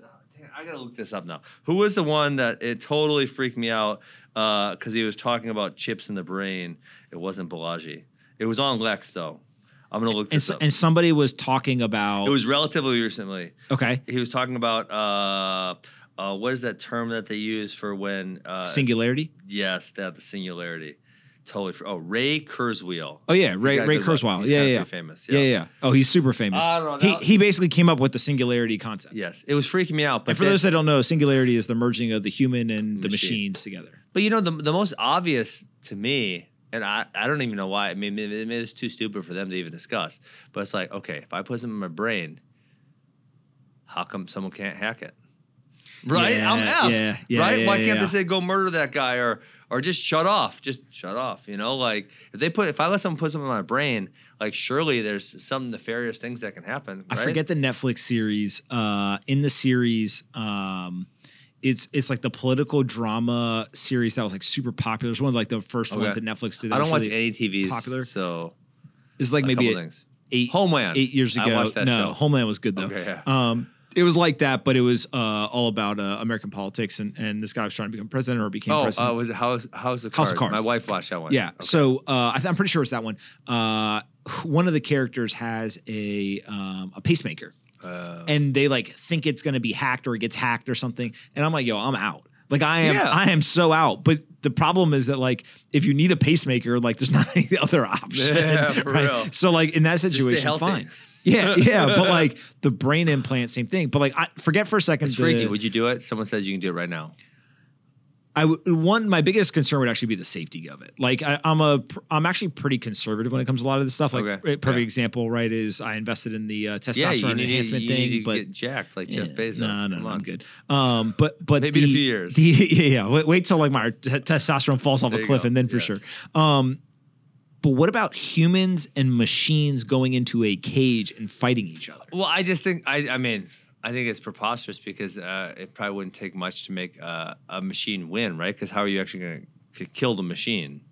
Do you know what I'm saying? Like, But like this becomes part of the game, right? Uh, it just seems it, it would seem so easy for the machine to win. You know what I'm saying? Because like, say I'm gonna leg kick you, well, it's gonna hurt you, right? Well, am I gonna leg kick a steel leg of a uh, machine? Like, that's gonna hurt me, not it. But like this is where like you could see if the public had the option of watching, they 100% are watching that. Man, I don't know. So I think this is like, uh, what was that one show? And someone told me this still existed. Oh, BattleBots. Oh yeah, yeah, yeah. I, someone told me it still existed. Really? I, I don't really watch a lot of TV, Yeah. so I'm not. I'm not certain. They told me this, um, where they tried to create the machines that would destroy each other. You Yeah. know. Um, but that isn't that's not that interesting to me. Well, okay, so I was gonna say I don't think it's that interesting, but um, so I think there's something about like the human body, and everyone knows we all have one, right? Yeah. We all have one body, and so to see what someone else can do with their human body, like fascinates us. Whether it's running fast like the 100, Mm-hmm. or fighting, or trying to hit home runs, because there's a part of us that we can all kind of feel what that would feel like, Mm-hmm. and if it was like a robot, it would just be weird. I think. But like part of me wants to know like can we kick the machine's ass or not? No, You don't think so? hell no. Someone's to find out. Come on, I think I I'm not fighting that robot. All right, so right now would you fight a Boston Dynamics? Boston Dynamics robot is Ben Askren to fight the Boston Dynamics robot? Could you beat the robot? Probably not, because how am I to hurt it? I think right now you could beat it. How okay, I goes, uh, um, what am I gonna pull some wires out or something? Like, how do I hurt it? You'd have to figure it out. This, this sounds like a terrible proposition. right? But like Yeah. that's my whole thing is like right now I think you actually could beat it. Yes, it'd be athletic, whatever, but like you could still beat it. At some point it'll get where no, you couldn't. I, I feel like, I mean, I, In a wrestling match, could you could beat the robot right now?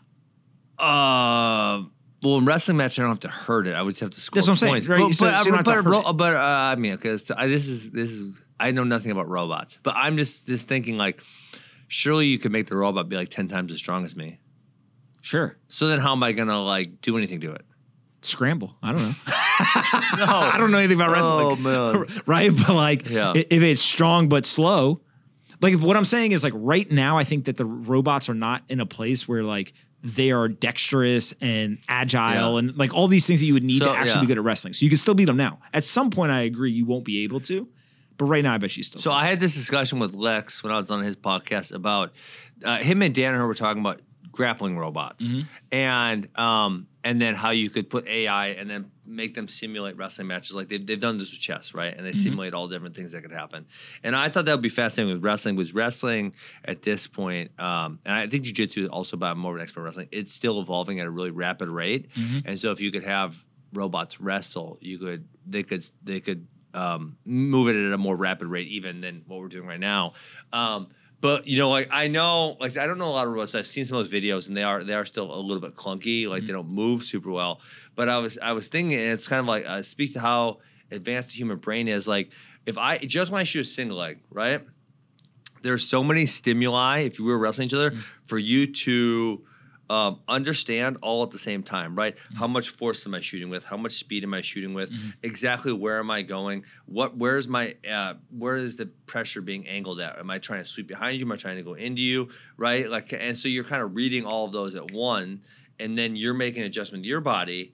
And then if I'm high level, right, I'm making an adjustment with my body. And so for a robot who can't like walk or jump or do things all that well, you know, having all those stimuli be understood, it's obviously uh, m- magnitude's more complex than a game of chess, right? Yep. Chess is like there's no timing component to it, for example, right? You just have uh, rules of where they can move. There's no pressure component to it. Like, am I putting pressure like here or is it here or you know like where on your leg is the pressure happening? You know, so um, yeah, no, I would be fascinated for wrestling robots someday. But it still feels like even if they didn't know the moves, they would still just be so powerful that you're not gonna be able to do things with them. yeah.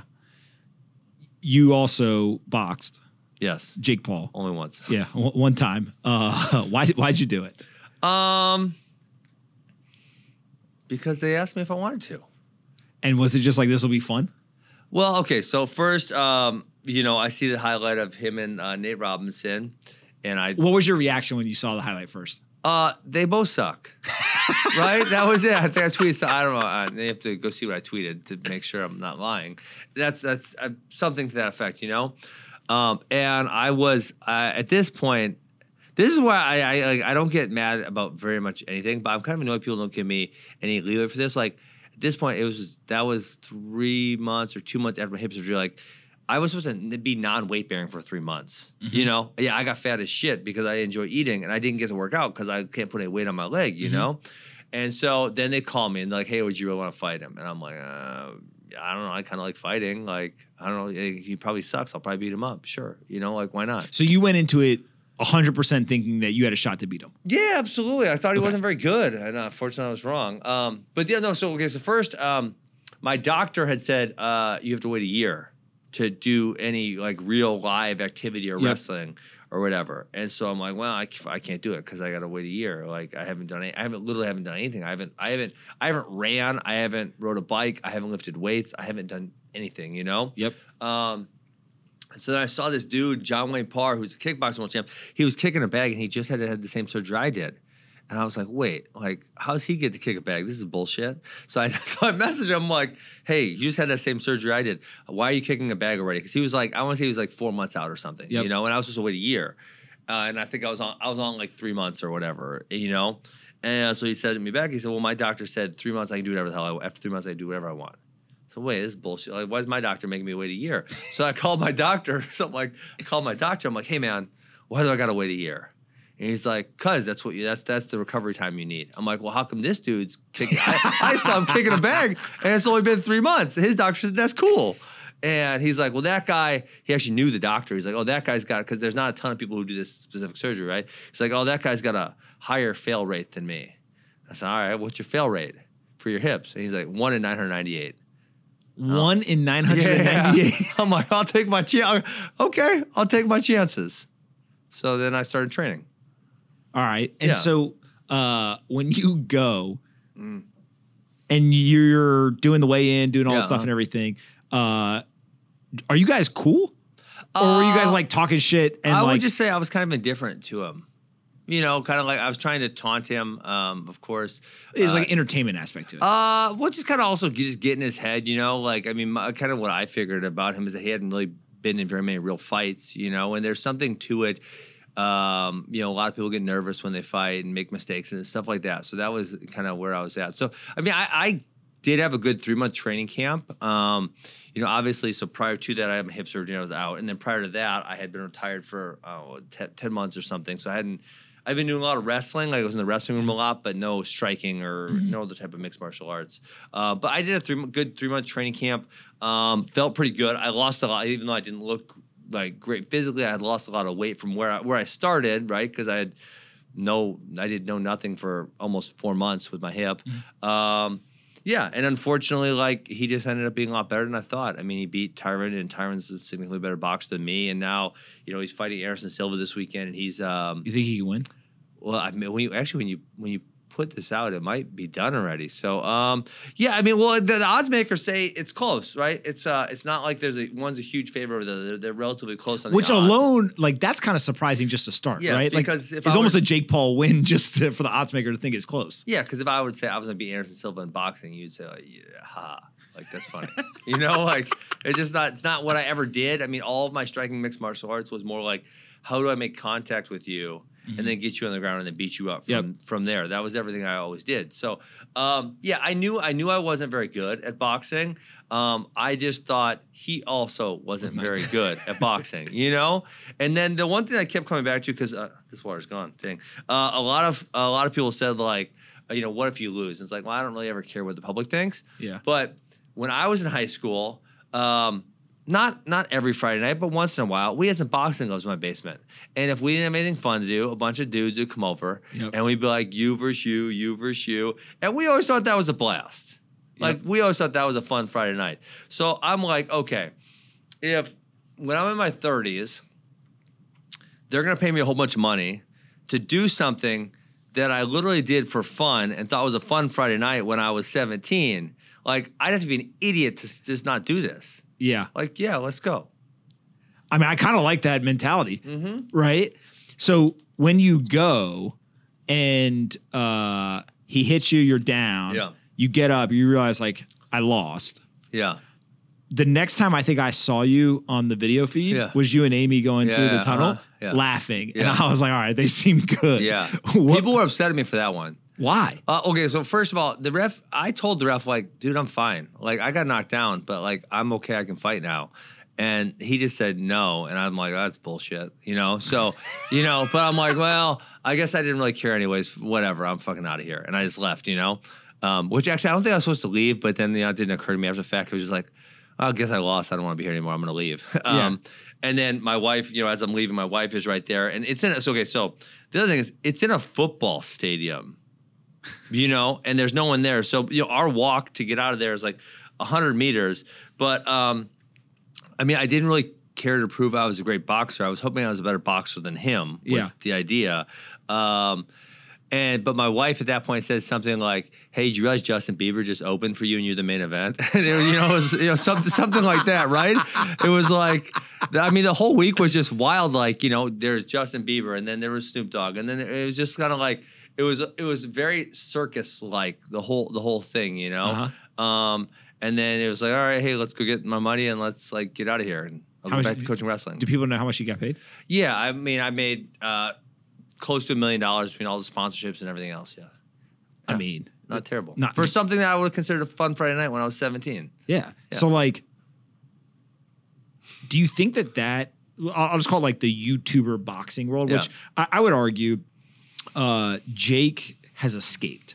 He's n- no longer being. Yeah. Hey, you go fight a YouTuber, you whatever. Like now he's got like Yeah. real competition, right? How, However you want to measure that. Um, do you think that like YouTuber entertainment boxing stuff has like legs to it? Yeah, I don't of know. I mean, other stuff? people are trying. I mean, so yes, the circus thing.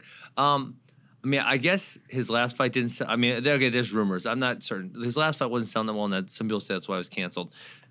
This fight, um, which uh, I don't want to put this up, but it, it's happening October 29. Some people are saying it's not selling that well. Um, the whole shtick is over type thing. So I, I don't know. Like I think he's actually kind of good at boxing, and I guess we'll see how far he takes it. Um, can other people do it? I'm not. I'm not sold. I think on it. he's a very unique person Yeah. to be able to do Mhm. this, right? Yeah. And, and like I've talked to him about it specifically of just like there's if you think in society in general, the ability to like reinvent yourself over and over again. So like Kim Kardashian's probably the like epitome of this, right? really. I don't pay any attention to her. So Sex tape, reality sex TV tape. star, entrepreneur, criminal justice reform. I personally believe Dude, gov- okay, uh, governor, president, what? hundred percent. Oh my God. Kim Okay, Kardashian's did- president in our okay, lifetime. Did, so let me ask you this, because I, okay, 'cause, mm, I don't know anything about Kim. I, I know, so I know the sex tape. I know the reality show. I didn't watch it at all. Um, Which the sex tape for the reality star, I actually have never seen either one. Um, but entrepreneur. so entrepreneur, did she actually do all of those things? Because there's obviously a lot Yeah, of people who lend their name to stuff, Yeah, and, and and they and they're at least smart enough to find really smart people to run their projects. Yep. there's something to be said for that, f- for sure, right? But like, did she actually start those? Like, I am, I am personally running Askren Wrestling Academy. Mm-hmm. Me and my brother and the high, my high school coach, right? Um, and so I'm actually like running Nah, those she, things. she- she's running it. Yeah. She- so right. I didn't know, but the the reason why I say with pretty high confidence, like she's really involved in this stuff. Yeah. There's multiple things that she's done where Yeah. like you can see it's like the same playbook over and over again. Okay. And it's working. But then I heard uh, or watched uh, her and David Letterman. L- uh, Letterman's got a like a Yeah, seen show those. on Netflix or whatever, right? Yeah. And uh, he interviews her. I was blown away. I was like, man, she's like way more articulate than people would probably give her credit for. Okay. Uh, and the way, and, and I, look, she's got media training, she got all this stuff. Like you got to Uh, uh, strip uh, yeah. that away.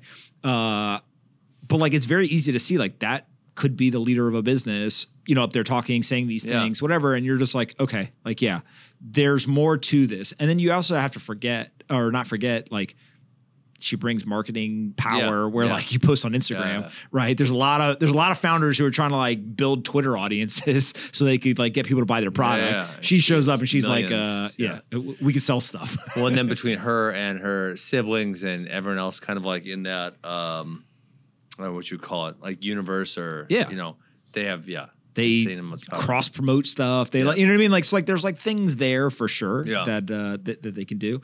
Uh, I- Interesting. No, when you say reinvent yourself, you know, who I, I think about is uh, Steve Jobs. I mean, you know, like when you start reading about him, um, like that, just that he went and kind of like saved Pixar, for example. he became know? a billionaire off Pixar first. Yeah, I mean that's kind of wild. Like you know, like most people don't think of when they think of Pixar, they don't think of Steve Jobs, but he was highly influential in bringing that business back and then putting the effort in necessary to, to to get them to the next level. You know, and then you think about like, okay, what he did with Apple, but then like he made um, iTunes. You know, for example, like who put music on a phone? It was kind of him. You Yeah. know, Yeah, yeah, And so you think like that's kind of who I think about. I think like like constantly reinvent- reinventing themselves and making new ideas is, and I think he actually almost doesn't get enough credit as he should for all the different things. It is crazy. did. Yeah. right? And and I think the reinvention, like uh, with with Jake as an example, his brother also like he- WWE star now. Mm-hmm. I guess he's in WWE.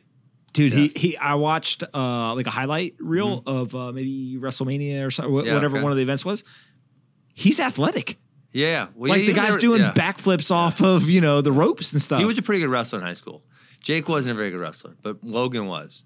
Got it. Yeah.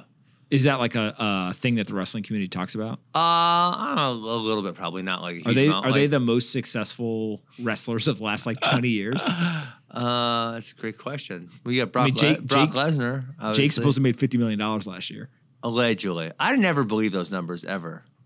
Well, because I know I've seen mine, right? I've seen mine. I know what my net worth is, right? Yeah. And I've seen some that said, I saw one that said 20 million, and I thought, I wish, right? And I saw one that said half a million, and I thought, no way. You know, like, that's not true at all. You know, so it's like somewhere between those numbers. So I've seen, by, you know, you see those online, and you're like, oh, well, they're not true. I, I know they're not true of me. Yeah. And I know, I, I don't even know where they got the information. I think they just like, made guesses by knowing a few of my I- purses or something. So that but- so that's one. The other Yeah. thing is uh, the business list. I think they asked for verification, but it's like a little uh, kind of crazy because uh, they could ask you like, "What's the value of the business?" And if they don't know the full breakdown, Oh, they estimate right.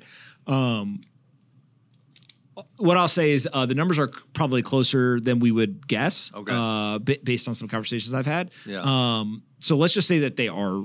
Accurate. He kind of scammed an NFT and crypto market too. So he's however he did it. He's it- been does a that part make of him? whole- does Well, that make him the most successful wrestler?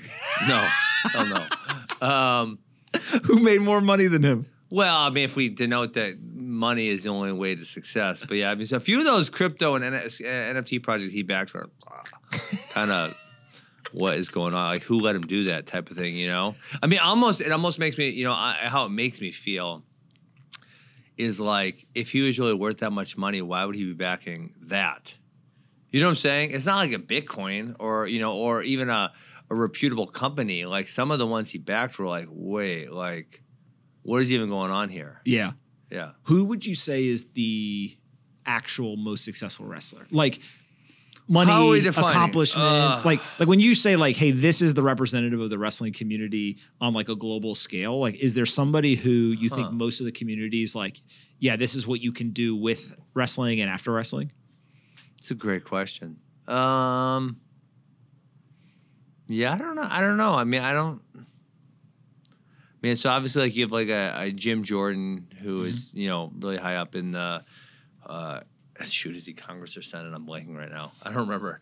Um, yeah, so that would be one I know people kind of think about a lot. Um, and then there's a handful of other successful business people, but I don't think anyone really has that conversation about like who's. I mean, I think people just think like in wrestling, like Cael Sanderson, like you know he's coached nine national championship teams now. Um, people think like a lot about him, and probably like the guys who have done it well in MMA, like uh, Henry Cejudo or Daniel Cormier, um, those type of people, right? There's been a lot of wrestling champions in mixed martial arts, but Who's the best MMA journalist? Chuck Mindenhall, of course. Who, who would you say for real? Chuck Mindenhall. Really? He helped me write my book. Yeah, yeah. No, he's great. Um, obviously, Ariel does a great job. Uh, there's, there, I think there's there's quite. I I think Ariel's been uh, disrupted. Why is that? Have you not seen Andrew Schulz is out there saying he's the greatest MMA journalist of all time? Andrew Schulz says that. Where did he say this? I didn't see this. he, he like makes these videos every time there's a big UFC and he like comments about whatever's going on. He like he said something and people all start freaking out and saying like you're not an MMA journalist. So he's just I'm the greatest one of all time. Oh, that's hilarious. And, and so now he him and uh, Helwani are you know in competition with each other. oh, nice. I'm a, I like him, so uh, so I'll, I'll let him have it. Well, Helwani uh, is actually pretty interesting because he's been able to do this for a long time now, He's been doing it for a long time, since the very beginning. right? Like, yeah, really, really early years. and he also what he was uh, with one of the organizations. well, he's with ESPN now, and I believe now he's off, kind of just independent a little bit. I mean, like Yeah. talk, talk about winning, right? Yeah, absolutely. Basically, was able to get himself in a position where like he was the brand. Someone can do it on their own terms is is huge. Yeah, it's kind of like Askren Wrestling Academy. Mm-hmm. There we go. I'm trying. I'm trying to do as much as I can on my own. I mean, I always think about, you know, from a monetary perspective. Obviously, there's people who are significantly wealthier than me.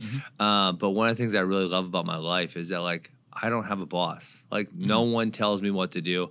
I don't fear anyone's approval or whatever.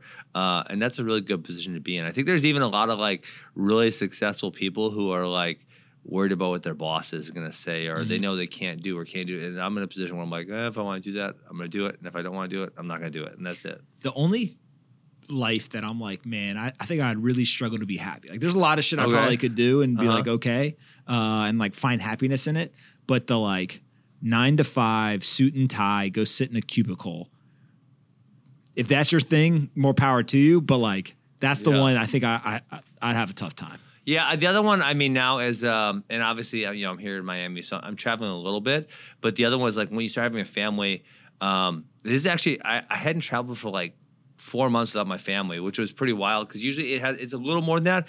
But someone who had had to travel a ton with their family, like, I think that would be really hard. Like, and I think that'd be somewhere you would like really question your life of like, yeah, I'm making a lot of money, I'm having a ton of success, but I barely ever get to see my family. Yeah. Like, is that really what Is I want? it? Is it worth it? Yeah. hmm Exactly.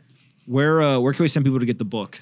Uh, so it's available Barnes and Noble, Amazon.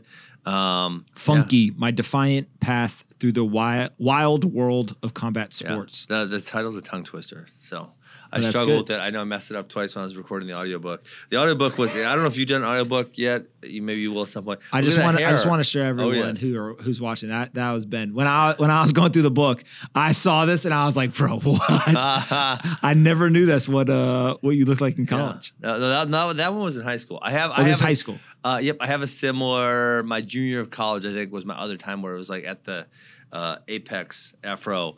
Um, yeah, the so I did the audiobook. That was like, oh man, that was hard. That was hard? Like, Why? Well, because you got to read, and so okay, you and I are speaking on a podcast, right? Yeah. If I were to mess up a word, I would, I would just keep going. Yeah. Right. Yeah, yeah. Where if I got to read every single word and get it word for word, Yeah. and I miss like an and or a the or I got to start over. Some the whole thing, Well, the the or sentence just or, go the back sentence. paragraph Yeah, or yeah, wherever, you and know. then do you have someone there being like, "Ah, you messed up, go back," or you just Um, know? Most of the time, you know, you knew. There was only a couple times where they said like, "Hey, you missed that," you know. But then, so uh, being the hard part for me is I had to slow down significantly from when I talk, you know. So like, I, you know, if I'm talking like this, I would have to really like, and this, blah blah blah. You know what I'm saying? And it was like, it was just, yeah. So it was a challenge. The only thing I ask people if you're going to do an audiobook not to do, I, I love learning from Uh-oh. him, but Ray Dalio for Changing World Order, he reads the first like I listen, chapter yeah. or two, and then he rug pulls you. I love it. He says I'm too busy. I love that shit.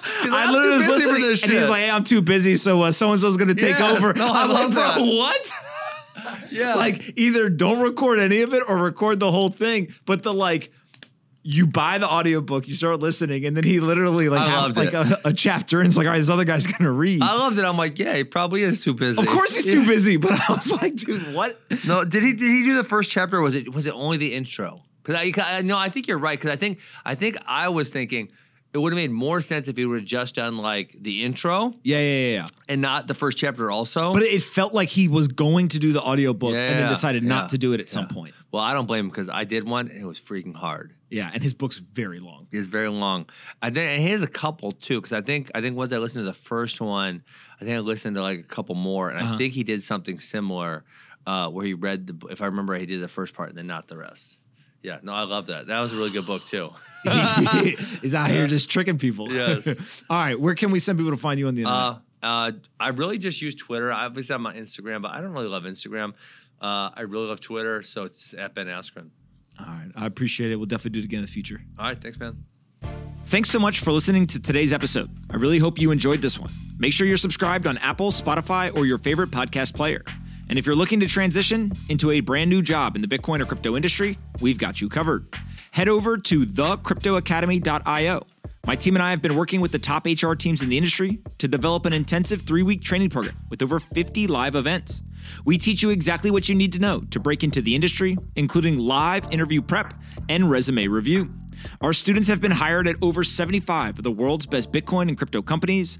Go to thecryptoacademy.io to learn more. Again, that's thecryptoacademy.io. If you enjoyed today's episode, make sure you share it with your friends, and I'll see you all for the next episode.